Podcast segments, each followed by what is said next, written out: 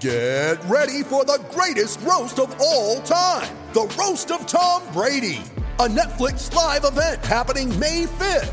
Hosted by Kevin Hart, the seven time world champion gets his cleats held to the fire by famous friends and frenemies on an unforgettable night where everything is fair game. Tune in on May 5th at 5 p.m. Pacific time for the Roast of Tom Brady, live only on Netflix. You ready? Showtime. On May 3rd, summer starts with The Fall Guy. Let's do it later. Let's drink a spicy margarita. Make some bad decisions. Yes. Audiences are falling in love with the most entertaining film of the year. Fall guy. Fall Guy. Fall guy. That's what the poster said. See Ryan Gosling and Emily Blunt in the movie critics say exists to make you happy. Trying to make it out? Nope. Because I don't either. It's not what I'm into right now. What are you into? Talking. Yeah.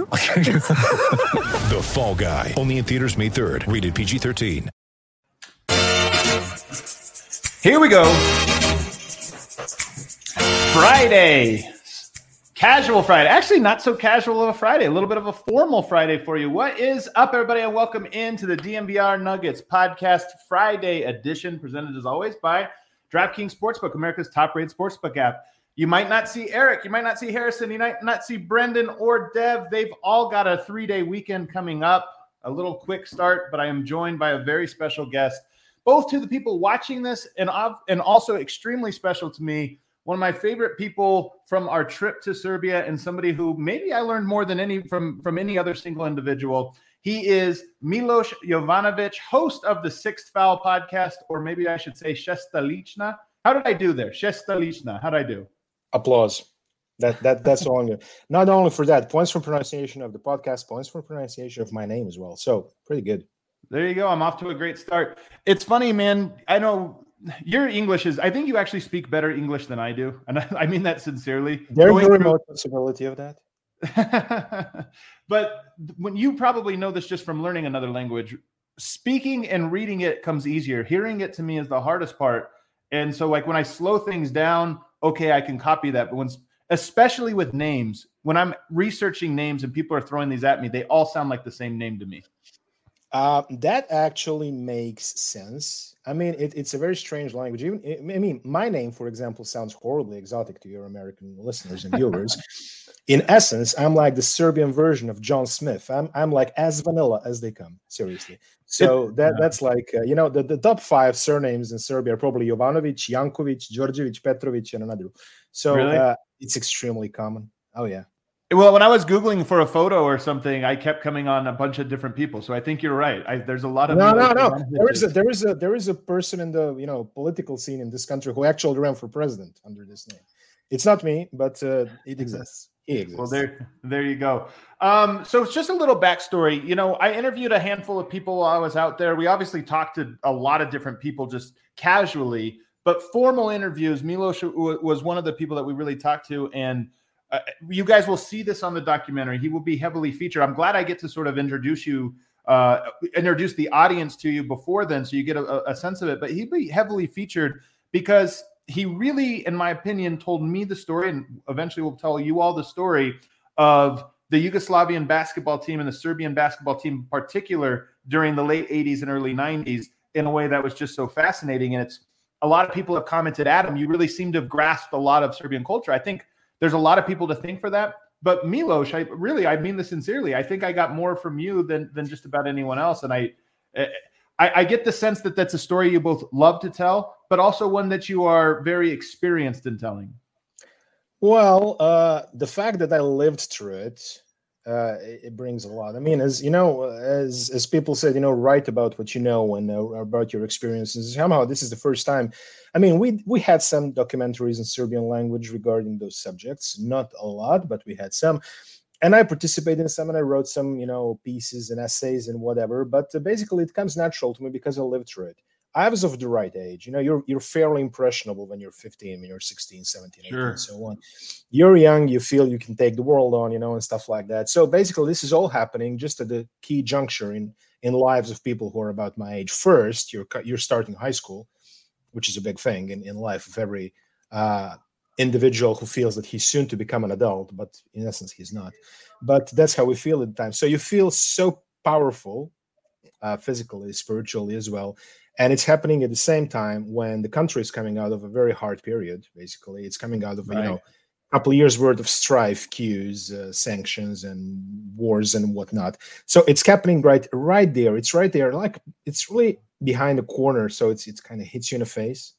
And starting from that point, nothing is the same anymore because uh, all the disenfranchisement, all the disempowerment which you have felt during the 90s is actually going away, just evaporated in smoke, going with uh, nine three point shots of Alexander Djordjevic in the finals. So, uh, starting from that point on, you, you're finding your swagger back. Uh, you start re-identifying with uh, you're re-identifying with uh, with uh, you know the culture and everything, and all of a sudden you're starting to believe because you're you're a bit too young. I was a bit too young for the late 80s, you know, and the early 90s, but still those names resonate. You know, Dražen Petrovic, uh, Paspalj, Kukoc, Rajan, so all those names. So then all of that falls silent. And then four years after, you're back with a bang. Like you're reintroduced to a competition, you win it straight away. Then you play the Americans once, so you didn't win it another time. Then you win it another time. So it's it's like a key formative event in the lives of most people my age who are into sports, and even those who are not into sports. I think they felt it really strongly at the time. It was such a big event. And as you mentioned, what I like about the story, and again, a lot of our American audience is thinking, what story? Again, a big part of the documentary is going to be me giving my uh, perspective on this story and, and, and sharing Milos's perspective that he shared with me. It's going to be about that. But yes, it was a story that's so interesting to me because it's a basketball story that weaves in and out of culture, history, and everything else of Yugoslavia slash Serbia in a way that I just think is so fascinating. So I that to give you a little teaser, that that's a large part of what this documentary or whatever you want to call it is going to be about. But I want to talk to you today, Milos, about this tournament here uh, with Team Serbia because it's so fascinating. And here's where I want to start. I talked to you and Miroslav and Milan and all these people beforehand just to get a sense what's expected of Team Serbia. It seems to me like this coming into this season or this uh, Eurobasket, there the expectation was question mark. We don't know. There's a lot of Yeah. mystery. If you can rewind your mind two weeks, what did you feel were the expectations for this team, and has the team surpassed them, or met them, or underperformed them, in your opinion? I think we have met the sheer basketball expectations, but I feel we have overperformed in a certain different aspect. And I'm going to let you know. Um, we have been burned quite a few times in the last, you know, I'm going to say 20 years. So we had better and worse spells, and we had a couple of silver medals thrown in, and we had a really good spell with Coach Djordjevic before this. Uh, but somehow we were always missing that final touch. You know, you, you, you get somewhere and the Americans beat you, you get the 2017 Eurobasket finals, and then there's the unfortunate game versus Slovenia where, you know, we, we lose a bunch of key players and uh, Dragic heats up all of a sudden, you can't contain him. Uh, but the thing is, what, what, I, what I really like about this team right now is that it seems that he has rediscovered the unbeatable aura which really great Yugoslav Serbian teams used to have. So in, in this tournament, I mean, the group was relatively easy. Let's just put it that way, with all due respect to the teams which we have faced. However, as the tournament progressed, you could see it was a bit jittery against Netherlands, and you could see it was a, maybe less nervous against the Czech Republic. But then we absolutely blasted Finland, which is not a bad team by any mean. Right. And we played a good game against Israel, and we played a really good game against Poland. And against Poland, you could feel it that uh, we had that case, which I haven't felt for a long time, something like 20, 25 years, that uh, the opponents are starting to lose it in the tunnel. You know, that they see your players and they're starting to lose it in the tunnel. So, Yeah, uh, how, did, how does that trend? I mean, the really good Yugoslav sides, the really good Serbian sides of the past would win half the battle literally at halftime. At halftime, they would just blast you, and then they would coast to the second half, right? We haven't seen a lot of that. The basketball has improved over the years. You cannot really, you know, uh, Right. Mm-hmm. let your guard down against the, the, the Belgians and the Netherlands of uh, of this world because everybody has somebody who knows how to play. It's not the 1980s anymore in European basketball terms, and there is more than just five teams, obviously. But I think I think they have rediscovered that aura, you know, which radiates when when you have a really really good team. So the others might find it intimidating when they see you warming up and when they see you coming out. Uh, whether that translates from group play to knockout stages is something which remains to be seen. But that's a good sign That's a good sign. And I'm really curious to see how the things will unwrap coming into the knockout stages. The bracket is reasonably tough.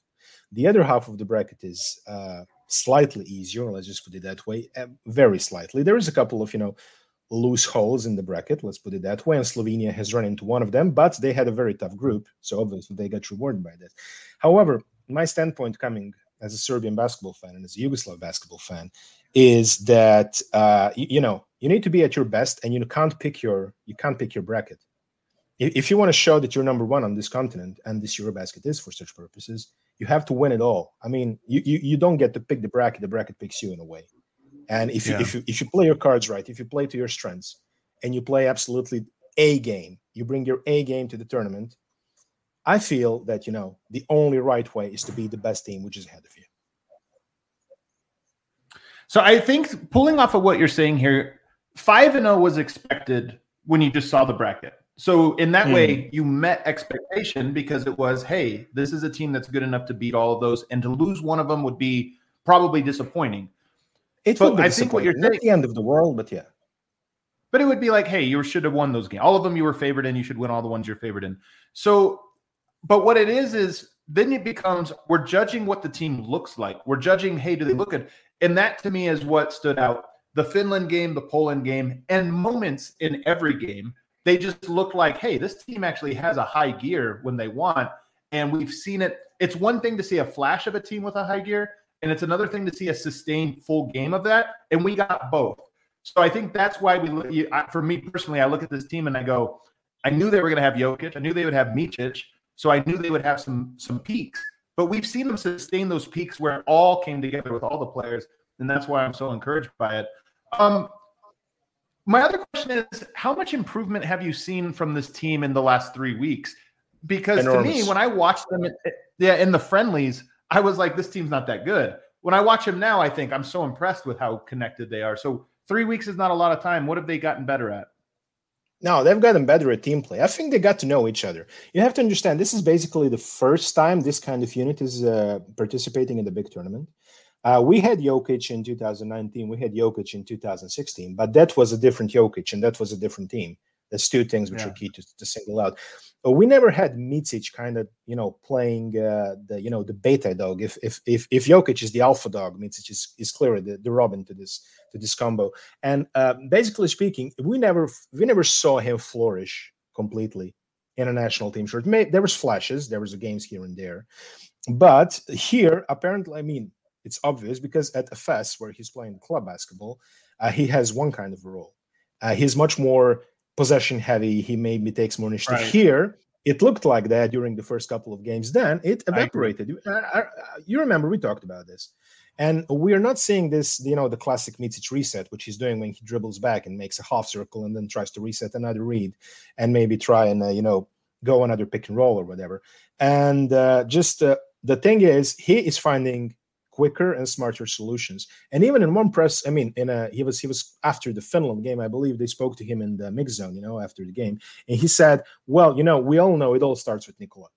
And he meant Jokic for the record, not, not another Nikola on this team. There's there's a couple of them, but uh, basically everybody is very quick to point the finger to the other guy. Like he says, "Hey, it all starts with Nikola." Nikola says, "Hey, we had good shooters." Coach is going to say, "Kalinic is my key guy." And yeah. everybody's going to say a different you know everybody's going to get praised singled out and praised out. What i feel is they really gel together in a in a in a, in a way that we haven't seen a serbian national team look like in a while. I mean especially the game against finland is impressive because it kind of goes uh, back to the core tenets of yugoslav basketball. Now as you know as you're aware of the research yep. uh, Pešić is the guy who has basically been coaching for ages. He's been coaching for 41 42 years by now and uh, he coached a lot of those um, highly rated and uh, trophy-worthy youth teams. And uh, and it, actually, as you know, he coached one of the most successful youth teams in history of basketball, not just uh, European basketball, but world basketball. So, and going from there, you know, when I started playing basketball as a kid, and uh, I, I joined the first practice, it was basically the coaches would instruct you: do not over dribble when, when you're running a when you're running an offense, when you're running a fast break, they're just like as less dribbles as possible. Just pass the ball just pass the ball, pass the ball, and try. You know, try if possible, just put it down as as much as necessary, but don't overdo it. and uh, that kind of reminded me that kind of clicked back that kind you know the, the, the core essence and i and i tweeted at that point this is textbook basketball and it did look like a textbook basketball from a textbook that we wrote mind you right, but it did right. look something like that and i haven't seen that in a while and you know the the the flow of the game was so effortless. I mean, I, have seen Americans compare it to Spurs of 14 or something like that, which uh, I guess is a fair estimate. Yeah. But to me, it looked like those great Yugo teams of old. And I was really happy to see that how unselfish is going. And they were actually hitting the shots, which is the second most important thing when you're playing that brand of basketball. Right. I so this is what I find so fascinating about this story. And when I say this story, I mean the history of Serbian basketball and this team in particular is – in a lot of ways, though not always, I feel like Jokic is a quintessential Yugoslavian basketball player, meaning he possesses so many naturally, or maybe it was learned and developed over his, the course of his lifetime, or some mixture of both. He possesses those skills. So to get a team to play this style, Jokic is a given to me. Like you could put him on any team, and if the team was willing to commit to this, naturally he's going to play it.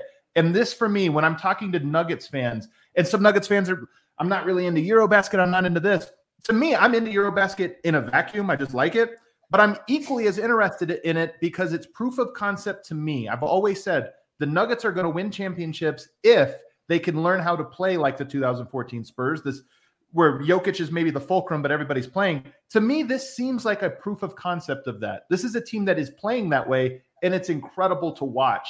And, and that's why I'm so sort of into this team specifically. But I want to ask you I I tend to co- credit Coach Pesic a lot for this. How much do you credit the team coming together in the way that they have like this to him? Or is it too simplified to say, hey, he deserves the lion's share? This is all of the guys that have these skills and will to do it. That's a great question. I'm going to say diplomatically, this is a team effort. But uh, basically, I think there is a lot of Pesic touch to it. I mean, he is the guy who could, who could, you know, he had situations where it looked effortlessly you know, like 2001 tournament, that was a blast. Nobody, nobody could come close to us. Then in 2002, um, then in 2002, all of a sudden it's like, hey, this chemistry is a bit off. I mean, uh, one of the better players from 2001 is missing on the tournament. The others are not getting superbly along, and everything. You know, there's this, this, this. You know, and and then you feel everything is going to implode, and then we beat the Americans. So kind of, it was a bit out of the blue, as a you know, whatever third seed in the group, losing to Spain and losing to Puerto Rico. And uh, then it's like, you know, it, it, it can come both ways with Pesic. I mean, the, the fun part is he never returned from a tournament without a medal, and it usually was a gold. But I'm, I'm going to say he has a large, uh, a large uh, part in this. And the fact that he's like 73 and his team is playing extremely modern right now is a big testament to his adaptability because this is a man who was basically pulled out of semi retirement. He had a, a, hip injury a couple of years ago, and uh, you know, he was in, he had surgery, he had to, you know, take a break for like a year or so. And the first job he gets after taking a break is Barcelona.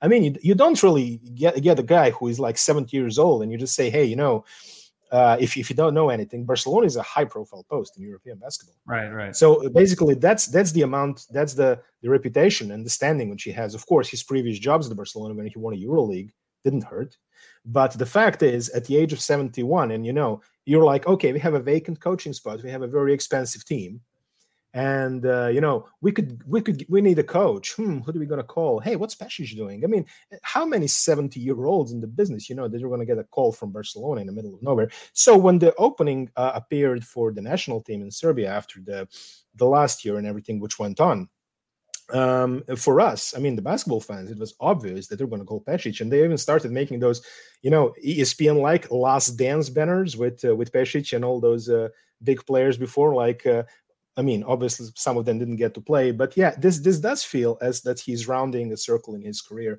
and that everything is coming into place. He started with the youth teams, uh, he did everything in between, and now he's coaching a talented generation, hopefully towards a medal. And it's one of the storylines I've liked. I've talked about this on this show a lot. Serbia has done a good job, in my opinion, as an outsider, of tying the past to the present to the future. And this just is one more way of doing that, where you're having a coach of the past, even though I know he's present as well, but a a legendary coach of the past, sort of handing off and and hopefully sending off this new generation in a good place before he steps out of the light. I just they do that very very well. But here's what's interesting about that question, and I'm not going to ask you this, Milos, but I am going to ask the audience this and just something to think about. Jokic is natural at playing this style of basketball. Pesic, you think deserves a lot of credit. How do the Nuggets get there? American culture and NBA culture in particular is very different from Serbia, and it's a big challenge. Very few teams have played that brand of basketball successfully in the NBA. It's a real challenge that I don't think everybody understands how hard it is. And one of my questions watching this is how do the Nuggets get there? Is it more leadership from Jokic, where it's easier to be a leader in his native tongue and with his people he's known his whole life? And it's harder to do that in a foreign language with people that basically are given to him as teammates. Is that part of it? Is it Jamal Murray? Is it Michael Malone? Is it the whole team coming together? It's an interesting question. And to me, it's going to be an underlying question for this entire season. But that's a question for another day. I want to ask because I've fallen in my research, I've fallen in love with Djordjevic. He might be my favorite non Jokic Serbian basketball player of all time. He was the coach though in 2016, was he not? Of the uh for when Jokic played the last time? No, 2019 you're talking about. When Jokic played the last time. The World Cup No, when in Jok- China. Okay, 2019. 2019. Okay. So what's funny is not knowing who he was or anything about him at that time. My first in, impression of him was I hated him because he was playing Jokic at power forward and you know coming off the bench. So it's kind of funny that I have these two people in my mind, one who I couldn't stand and one who I'm in love with, and it's the same person. Is there was he a good coach? I believe he was.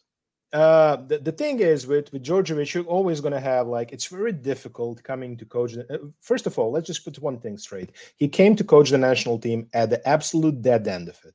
I mean, nobody wanted the job. Basically, he was the only man who wanted the job, and he inherited a team which qualified for the World Cup in 2014 by virtue of a technicality, because normally six teams qualify from the European zone, right? Serbia ended up seventh, but because Spain was the host, that one place shifted, and we beat Italy in 2013 Eurobasket for the seventh place in a bracket, and we qualified by virtue of technicality. So, and then you saw it. It was a bit of you know rough start. Let's say we lost a couple of group games. We qualified as a fourth seed, and then we actually throttled Greece and Brazil. Uh, tho- those there were blowout games, and then we, you know, the whole team miraculously came together. And I think at that point in time, everybody in the country was saying to himself, "If any man can pull this together, it's Djordjevic." You're aware of Djordjevic, the you're aware of Djordjevic, the player, right? Yeah. I mean, basically, Djordjevic, the player, walks in water. That's that's Yeah. that's what it goes. That's pretty much what it goes. And as, as far as I'm concerned, and as far as many people are concerned, he's faultless. So many people were actually willing to overlook his flaws, which there are, because basically at the time when he's taking the national coaching post, he's a rookie coach. He do, he just had a short spell in Italy briefly, and he even went on public record saying coaching is not something which I'm interested in. This is you know too stressful. This is too hard for me. Yeah. So uh, turns out, as it turns out, he's pretty decent at it. And he came at the absolute low point when we had like back-to-back underperforming Eurobaskets, failed to Mm. qualify for the London Olympics, which was supposed to be a big project for a generation of players. So he steps in, steers back the ship, wins a couple of gold medals. Sure, he missed out on a couple of things as well. And he had his flaws, definitely. But I feel in history, I think we will be looking at the Djordjevic era where actually he steadied the ship, not necessarily results wise, but I'm going to say he brought the faith back to the people. And I believe he was the right man in the right place for the job. Interesting one. I got two quick ones for you because I kept you long already. But my first one is what has enthusiasm for this team in Serbia been more, less, or equal to what you expected before it began? And the reason I ask this is I know I asked people, hey, the game in Serbia, let's get tickets early. And a lot of people said it won't be sold out. Don't worry about it. It was sold out. So is there more, less, or equal enthusiasm for this run than what you expected? I think it's slowly simmering to a boil. Let's just put it that way. Uh, I, I didn't expect it to be super interesting in the beginning because, you know, last year was painful, 2019 was painful. So people are approaching, you know, with a grain of salt. But it doesn't take a lot to throw Serbs in a frenzy, you know. As, as, as you're aware, that happens really, you know, from zero to 100 in, in space of 15 seconds. So um, right now, I think everybody is still very cautious, and I really respect Italy. They're they're a good team, and they they gave us a hell of a game. In the in the in the in the Olympic qualifier tournament last year. But that was a different Italy, and that was this that was a different Serbia. This is a different story. Walking in with this momentum, Serbia will have to be extremely careful. I really respect Italy, and I respect everybody from the bracket. But I feel that now we might have the edge, which was necessary, which we didn't have a year ago. The last one for you, just what what is the Serbia most vulnerable in your opinion? What what trait is it that would if you they lose, it's going to be because of this? Well, uh, one thing which I was being afraid of was overconfidence. And yeah. uh, at, at certain times in certain games, I have seen that Serbia has a bit of, you know, a couple of dead spots, usually start usually happening around third quarter. Now, uh, we saw against Netherlands, against uh, Czech Republic, every game except maybe the Finland and the Poland game, but every game we had spells where somebody would come back, right? Right. And then you could say you could see a Pešić timeout, tightening of the clamps, and saying, "Look, okay, this is where it stops. The buck stops here, and we're going to just take over our game again." Now that worked against those teams, but what I'm, you know, I, I saw that happen against Greece as well, and I saw that happen against Turkey as well, and they found a way to swim through it. So if something is going to be an undoing of Serbia at this tournament, it's going to be uh, the inability to overcome those gaps in play, which will happen inevitably because nobody's perfect, not even you know the greatest teams were. But those gaps, when they happen, they have to find creative ways to go around that. And uh, we have seen bits of that. We have seen, you know, snippets of that. But can we can can this translate to something palpable in the knockouts? Is what remains to be seen. I mean, I'm cautiously optimistic. I'm going to tell that way. Cautiously optimistic, I think, is the right word and the right approach for all of this. But I'm having a hell of a time. I know you are as well now we get a little bit more extra nerves uh, here as we approach this next week, but I'm looking forward to it. Milos, I can't thank you enough for what you've already provided, and I look forward to the next time we get to talk. Thank you for calling me, and you know, glad to oblige. All righty. Uh, go ahead, Kale. Let's take it to break. Uh, on the other side, we're going to bring in Andre Simone and talk a little bit about Team Italy. But first, I got to tell you, you guys know our trip to Italy. You know, that, or I'm sorry, our trip to Belgrade and, of course, Sombor. Who made that possible? None other than Evoca TV. They were our sponsor there, and they are also going to be hosting and broadcasting the documentary or featurette that we're working on right now. Uh, that will be on Evoca TV. You know what else is on Evoca TV? The Denver Nuggets, Colorado Avalanche. They'll be there all season uh, long. You can't get them on Comcast. Never go back to Comcast. If we can get that terrible, corrupt organization out of our lives forever, uh, then then it would be the best thing possible.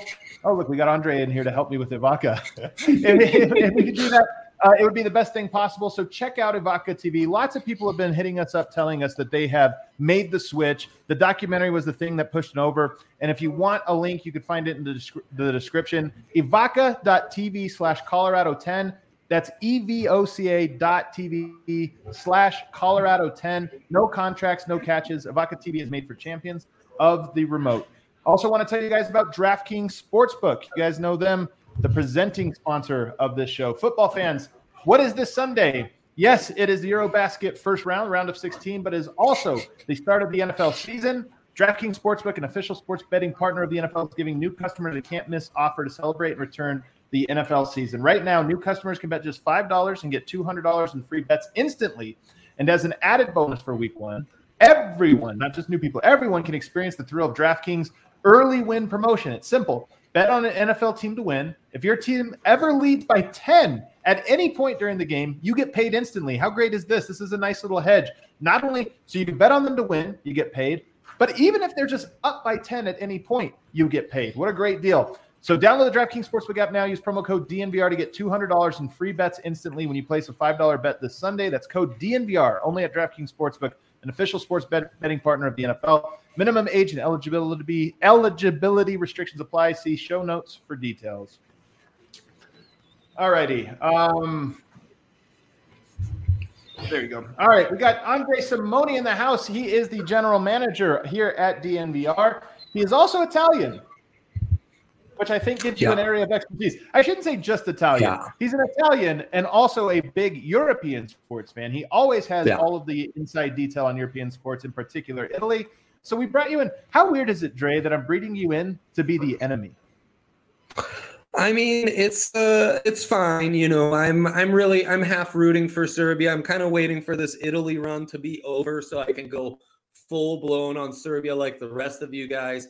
Being an Italy basketball fan um, for the last 16 years has been about as miserable as being a Nuggets fan. So, you know, like uh, I'm right at home. So uh, it's I'm, I'm ready to get this over with and make my misery end, Adam. So it's it's fine. It's a great eulogy to write to you, Italian basketball.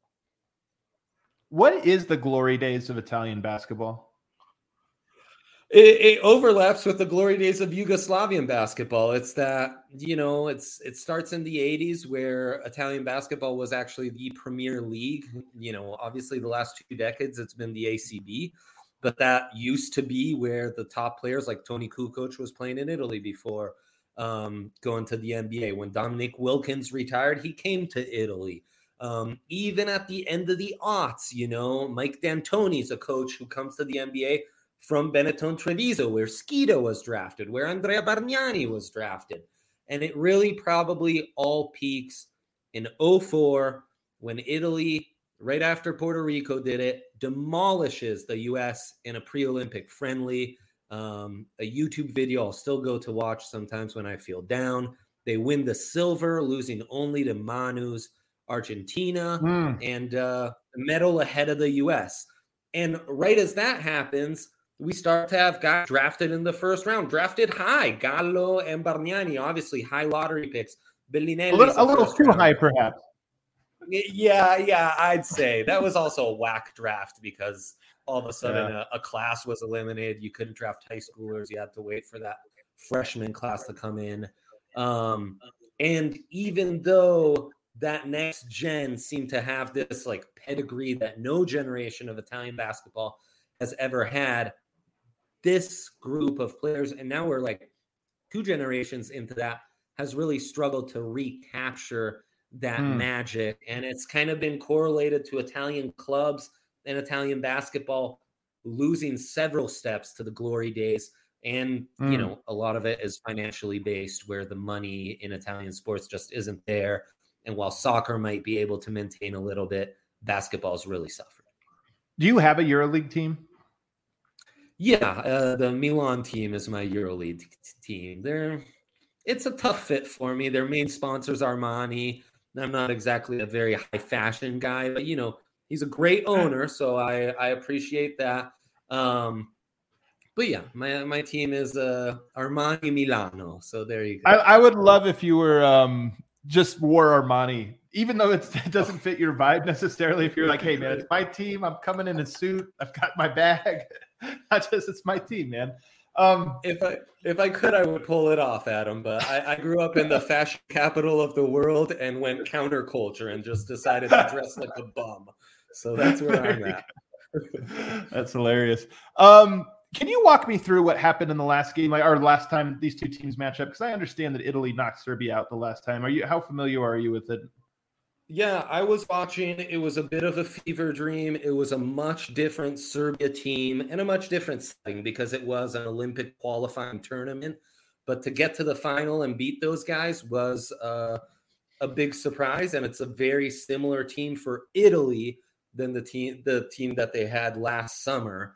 Um, so yeah, they they just faced off in uh, in this final, and Italy kind of demolished them. The final score, ninety five to one hundred oh two actually doesn't really represent what a blowout that became in the second half. Italy just got hot from the three point line. Guys couldn't miss.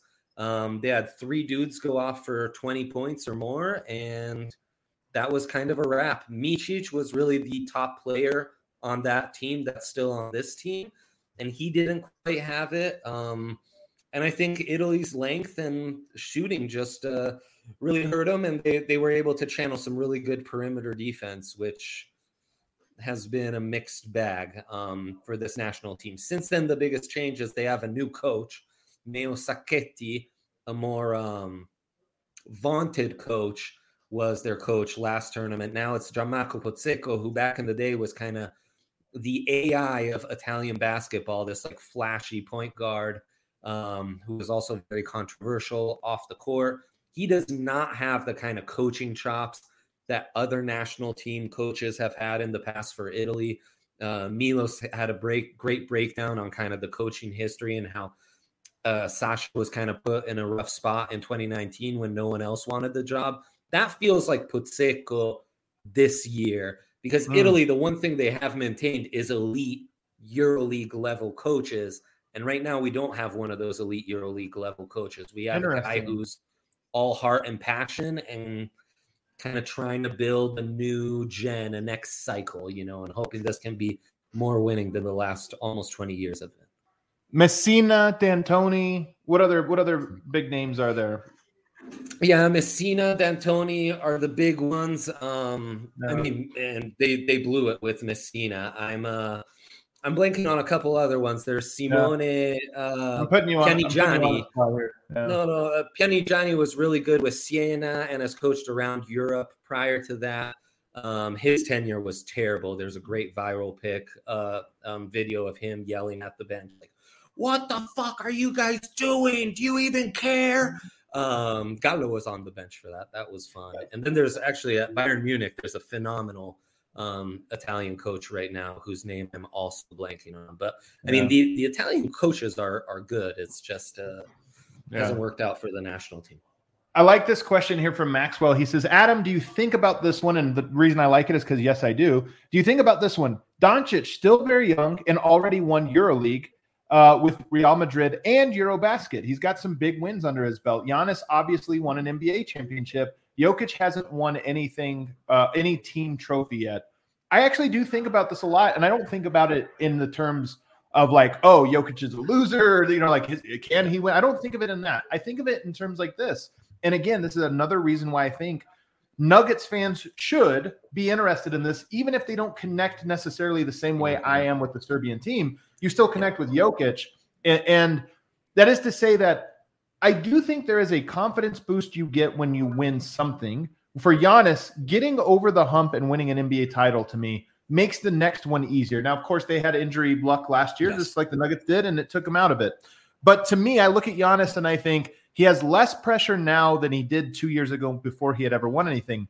With Luka winning EuroBasket so long, so uh, so young, winning a EuroLeague Yeah. title, it's not the same as the NBA, but it is something. In winning EuroBasket in particular, the way that he he and Team Slovenia did the last time around is such a big deal that I have to think it makes an impression. And lastly, for Jokic, EuroBasket is big.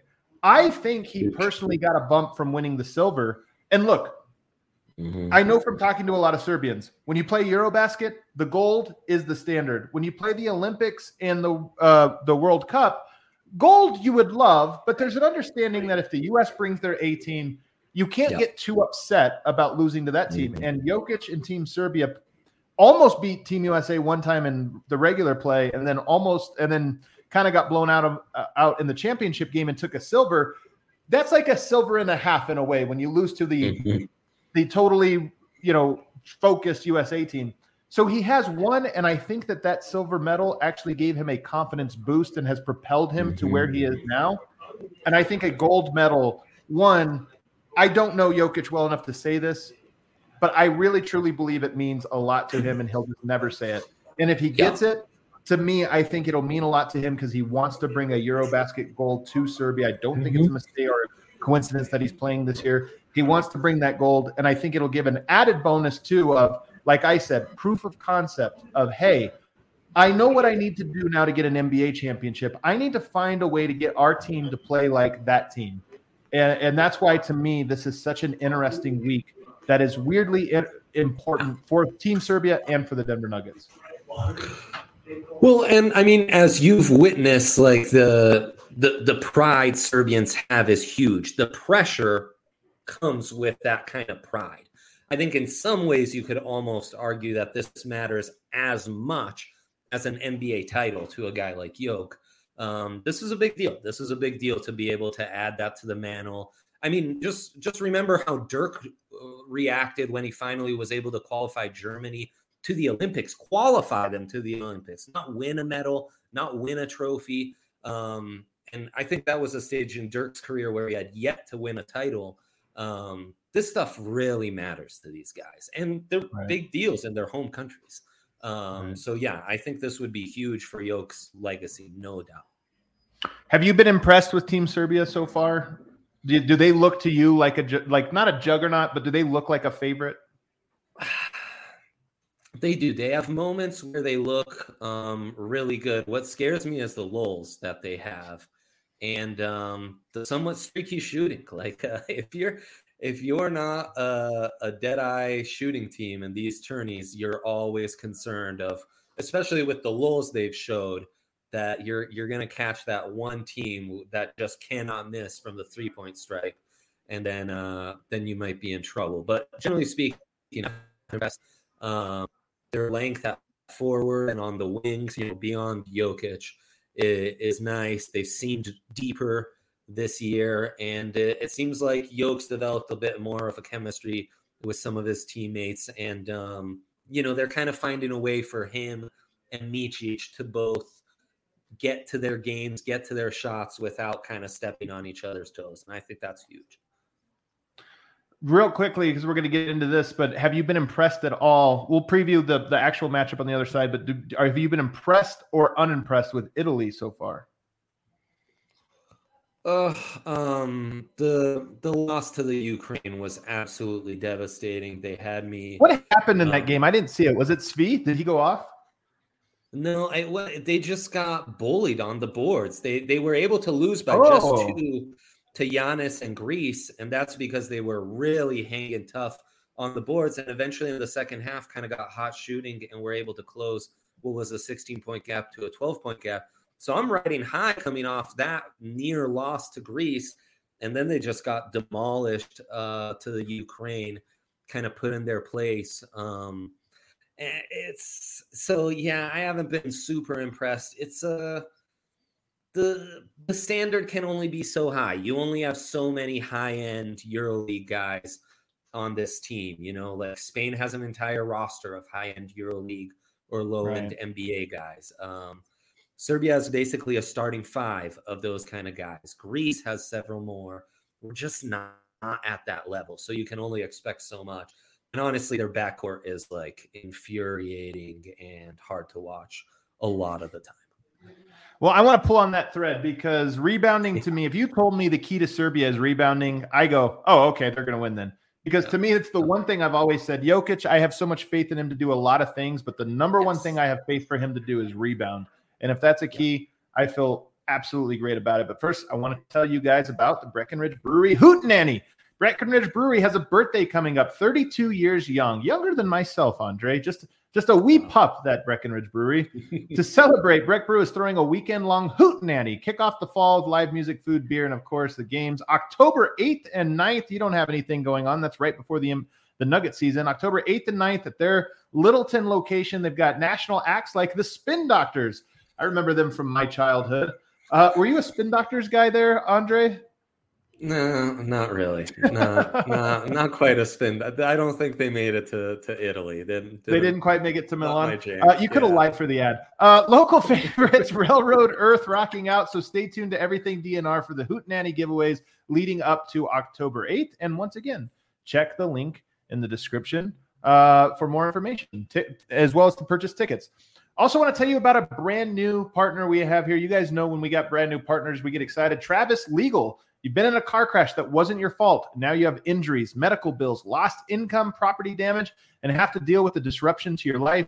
So now what? Where do you go from here? Don't assume that the insurance companies will look out for you. Insurance companies will go to great lengths to tilt the playing field in their favor and you need an experienced attorney on your side who has your back. Travis Legal Offices understands how hard it is to deal with the aftermath of car collisions and wants to be in your corner fighting for what you deserve. Travis Legal Offices is a family run law firm experienced in Colorado personal injury cases and insurance disputes. Travis Legal Offices has attorneys who are educated locally here at DU and CU. You guys know I'm all about the Colorado people here. Uh, at their law schools and a staff that has more than 35 years of experience in handling personally injury cases. Call Travis Legal Office today at 303 766 8766 for a free consultation on your personal injury matter. That's 303 766 8766.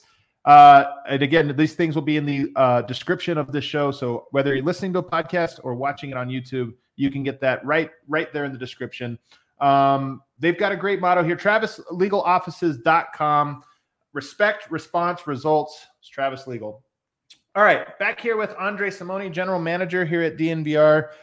So tell me the guy here. How do I say his name? I know he's a the, the guard player here, um, and I know he's with the Utah Jazz. But what's his name and what's his deal? Yeah, Simone Fontecchio. Um, Fon- Fontecchio.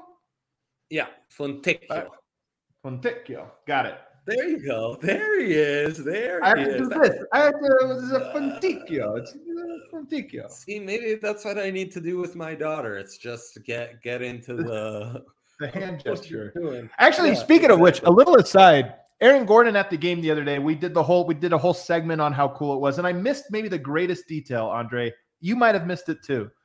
In one of his photos, Kale, maybe if you if you have that handy still on, on the, the computer, he's giving this one, which I don't know if you know this, Andre. This is the Serbian hand sign. I'm not somebody told me it was the Father, the Son, and the Holy Spirit, like the three fingers. Mm. Orthodox Mm. Christianity, obviously extremely popular. Somebody told me that. I don't know if it was intentional or not, but in his photo, he's given this one, and I'm sitting here thinking, like, Aaron Gordon, like he has a little prep. Even before his trip, he had to learn a little bit so that he could really connect. I don't know, but either way, I was very impressed with that detail.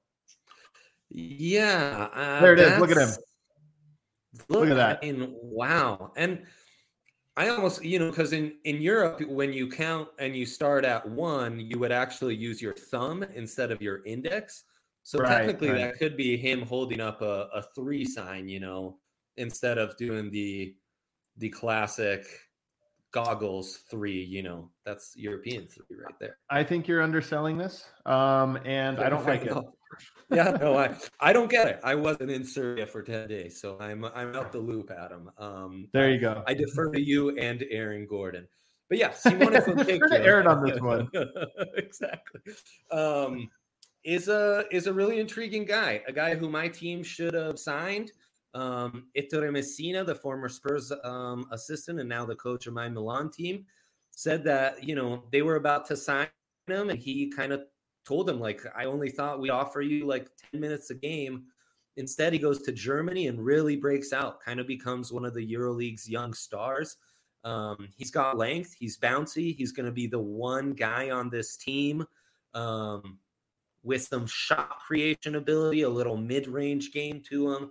His defense is plausible, though in this tournament, it seems like guys are blowing by him a little too easily. And he's also going to be one of the few guys who can actually be a, a factor as a one man fast break. It'll be really Mm. interesting to see how he does at the Jazz. I think there's more NBA skill and ability than the last two guys who've uh, come across the pond from Italy and Nicolo Melli and Gigi Datome, who didn't really make it more than two NBA seasons as a like true dead on the bench guys. Um, so he's intriguing. He's a he's a legit like NBA wing with size and uh, some offensive skill and and some athleticism to him. And that front court with him at small forward is really like the strength of this team. How tall is he? I think he's listed at six eight. So Oh, not, wow. not bad for a small. Yeah, you're right. In Europe. Oh yeah. In my mind, he was way smaller. Um, he's averaging, by the way, 19.2 points per game. Jokic 19.6. So just to give you a Crazy. he's scoring like Jokic. Crazy. No, he's shooting Yeah. 20% worse from the field, but I mean center wing, it's to be expected. Um, you know, whatever. But it's just kind of a note that to me it does seem to tell me if you agree with this. If they can contain him, meaning if they can make him have a bad game, a below average game, it should be a comfortable game for for Serbia. No doubt. No doubt. He's uh he and Nicolo Melli are really the big factors, and it'll be interesting to see how much Lucic and Fontecchio are guarding each other. I mean, they're both coming from the German league. They should know each other's game quite well, uh, comparable size wise. Um, I'd almost compare Fontecchio to uh, the Serbian Bogdanovic um, in that he's a you know he can he can do a lot of things well, but not necessarily truly great at anything in particular. And Melli, even though he's not shooting well and offensively, he's only going to give you so much. He is their defensive anchor in this European format where the the courts shrink and the spacing isn't nearly what we're used to in the NBA. Melli's turned into a really rangy defender, and he's also the key to being able to hang with anyone on the boards. So if Yoke gets him in foul trouble nice and early, Italy's kind of going to be doomed. If instead he can, you know, stay fresh foul wise and play the way he did against Croatia, where he was the player of the game, went off for 19 points, really filled uh, the box score, and they were able to beat the the Croatians. Um, then I think they could really hang. So yeah, I think those guys are are really the the two key starters there. Do they have any chance though? I mean, Yoke obviously d- demolishes everyone, but do you really give you know Melli and, and, and company a chance there? To guard Yoke, uh, they're gonna be they're gonna have to play out of their mind. I think the real chance is they get hot from the three point line, and that's where not Okay. just Fontecchio and Melli is gonna have to step in. Their stretch four, um, Polonara, Achille Polonara, who plays out in Spain, so he's playing at a pretty high level for his club team. He's got he he's bouncy, he's got some range on the pick and pop.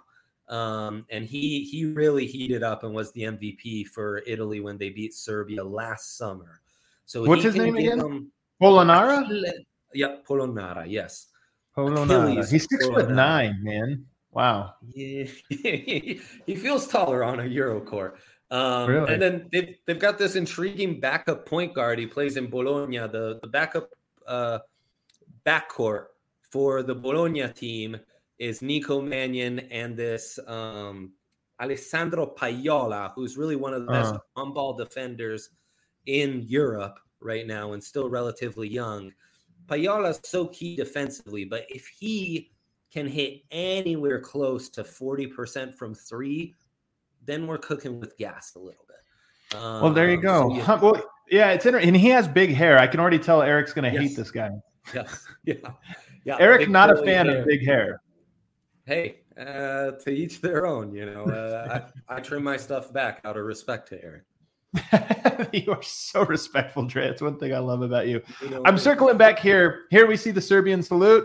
Here we see this guy who is there at the waterfront. He runs a bungee court. He calls himself the Nikola Tesla of uh, bungee jumping. And then you have this one here, of course, Nemanja Jokic, along with superstar Dev, who himself knows the Serbian salute. So just for people that don't, I know my Serbian audience knows, but American audience, they're learning this is the uh, apparently the correct way to say it. Um, I want to talk quick nugget stuff here, though, because uh, you're an Italian fan, basketball fan, you're a European basketball fan, but you're a Denver Nuggets basketball fan as well. indeed. Jamal Murray is back in town, according to the Nuggets social media accounts, and working out with the rest of the guys who have been here for most of it. You know, the, the youngsters, they tend to stay close, trying to make good impression on coaches and work with the coaching staff on the things they're supposed to.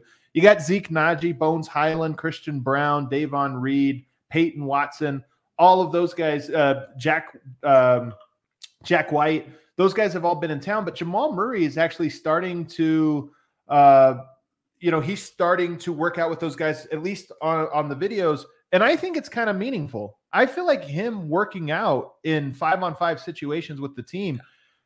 These are probably, I mean, they're all happening behind closed doors. I imagine they are important events for Jamal Murray's ramp up towards training camp. I mean, it's exciting. It's uh, you know, the updates have been hard to come by, and it's kind of been like, well, when is this finally going to happen? To hear that that's actually occurring is a real breath of fresh air. It'd be like me hearing Gallinari is finally healthy for the Italian national team. uh, which, is, spoiler alert, will never happen. Yeah, Same with the Uh, Nuggets. I, it's just the cycle, yeah, man. Like, Exactly. come on. It- It's it's just the same, Adam. I go from Nuggets ball to then in the summer suffer as an Italy basketball fan. It's just a natural transition. But no, I mean that's obviously huge to think that Jamal is already getting back to five on five and think that he could actually be ready to start the season, which I imagine is the timeline. Yeah, I mean, uh, look, I, I, the, the whole question I have, one of the big questions I have is at training camp, where is Jamal? Hundred percent. We need to ramp him up. You need to get used to it, or is it, hey, we're taking things slow? And just Right. seeing him go through some of these reps to me, you have to imagine him and Bones going back and forth at each other, playing alongside each other, just getting Mhm. reps. And I hope Right. that's raising the both intensity and comfort level for Jamal so that when training camp comes, there's a mental hurdle to all of this. And I don't expect it to be 100% over, but I do imagine these workouts are at least chipping away and getting you closer there. And that's why I just thought it was so mm-hmm. cool to see him participating in those five on fives. Yeah, and I mean having one of your franchise players here with the team while Yoke is over in Serbia is also really nice. You know, he's one of those guys that's got that dog in him. So for those kids to kind of take that in and be around it is huge. Do you? What's your? Is there one take you have on the Nuggets you want to get off your chest just for this upcoming season? One, one player or one one event that you think is going to happen or something like that. I'm putting you on the spot. I know. You got to have you have quirky taste, man. You got to have some random player. Like, are you a big Vlatko Cancar fan or something? Is there is there some weird guy that you're like, hey, man, nobody's talking about? I mean, Jack I like White. these two rookies. I like the two rookies a whole hell of a lot. Um, I'm probably okay. higher on Peyton Watson than most. I just think there's a lot of tools to work with. And uh, I really think Christian Braun is kind of what the doctor ordered and a guy that should be in that rotation sooner rather than later. Um, uh, maybe my hottest take is they they got to still figure out that backup center spot, which might just be stupid. But um, I feel like that's there's a lot of teams where that's already such a disadvantage against their starting fives. If you could throw out a little more size with that backup unit to keep that uh, mismatch going in the Nuggets' favor, that that could be huge. But I'm high on the rookies. I'm really all in on Christian Brown and um, I probably called Braun just a second ago. Shame on me. And uh, yeah, I think it's they impossible not to. Yeah, it's hard. It's like so annoying that every time you, I, I do Braun Brown every time. That's how I say his name. His name is basically Braun Brown to me uh, yeah. in my head. Uh, he is Andre Simoni of DNVR Bets. You can catch that every day. He's also on the Tailgate Show. He's also the general manager here at DNVR. The Tailgate Show, by the way, back Sunday morning. Dre will be there wow. drinking some beers, making some predictions, so. and who yeah. knows? Maybe making a fool. we'll get the full trifecta. That we uh, do know. That's the one guarantee we do know. Yeah. I'm honestly struggling with all these European sports and Eurobasket. There's a volleyball world championship going on right now. At two guys in the US Open. I'm kind of struggling to even stay locked in on one sport during these weekends. It's uh it's been fun, but uh, my family also hates me for it. So you know, I got that. the next couple of months, those are the months where the, our families yeah. really hate us, man. We're we're just gone yes. so much, Indeed. and uh, yeah, hopefully we're both not divorced by January. Uh, everybody, thank you so much for tuning in. Don't forget, if you're in Denver, don't forget the uh, DNVR bar is opening tonight. We're throwing a little bit of a party. So if you're in town, come on, hang out with us. I'll be here eating some food. I haven't decided what I'm eating tonight. But you know what you're eating tonight, Dre? No, I gotta see the names. The names on the menu are really gonna sway me. I know there's some great named burgers. Um, yeah. So I'm leaning that direction, but I need to assess the the full menu before I can dive in. Kale in the uh, uh, behind the scenes is saying he's going for the avalanche nachos. I got to be honest, man. That's what I want but I've already had them. And I feel like it's early days. I got to sample. I got to stretch my wings, you know, try to get some different things. Either way, we're going to be here. We'll also be at the bar on Sunday. Uh, I am told we will have the game on. I think our doors open at 10. The game starts at 10. So it's going to be one of those things where you walk mm-hmm. in, have the game going uh, all at once. But it's also the first day of Sunday football. So what a great day for you to come down to the DNVR bar Sunday, catch a little Jokic, catch a little Serbia, catch a little NFL we'll have all that going. Everybody hit that like button on the way out, and we will see you Sunday for a post game show. Adios.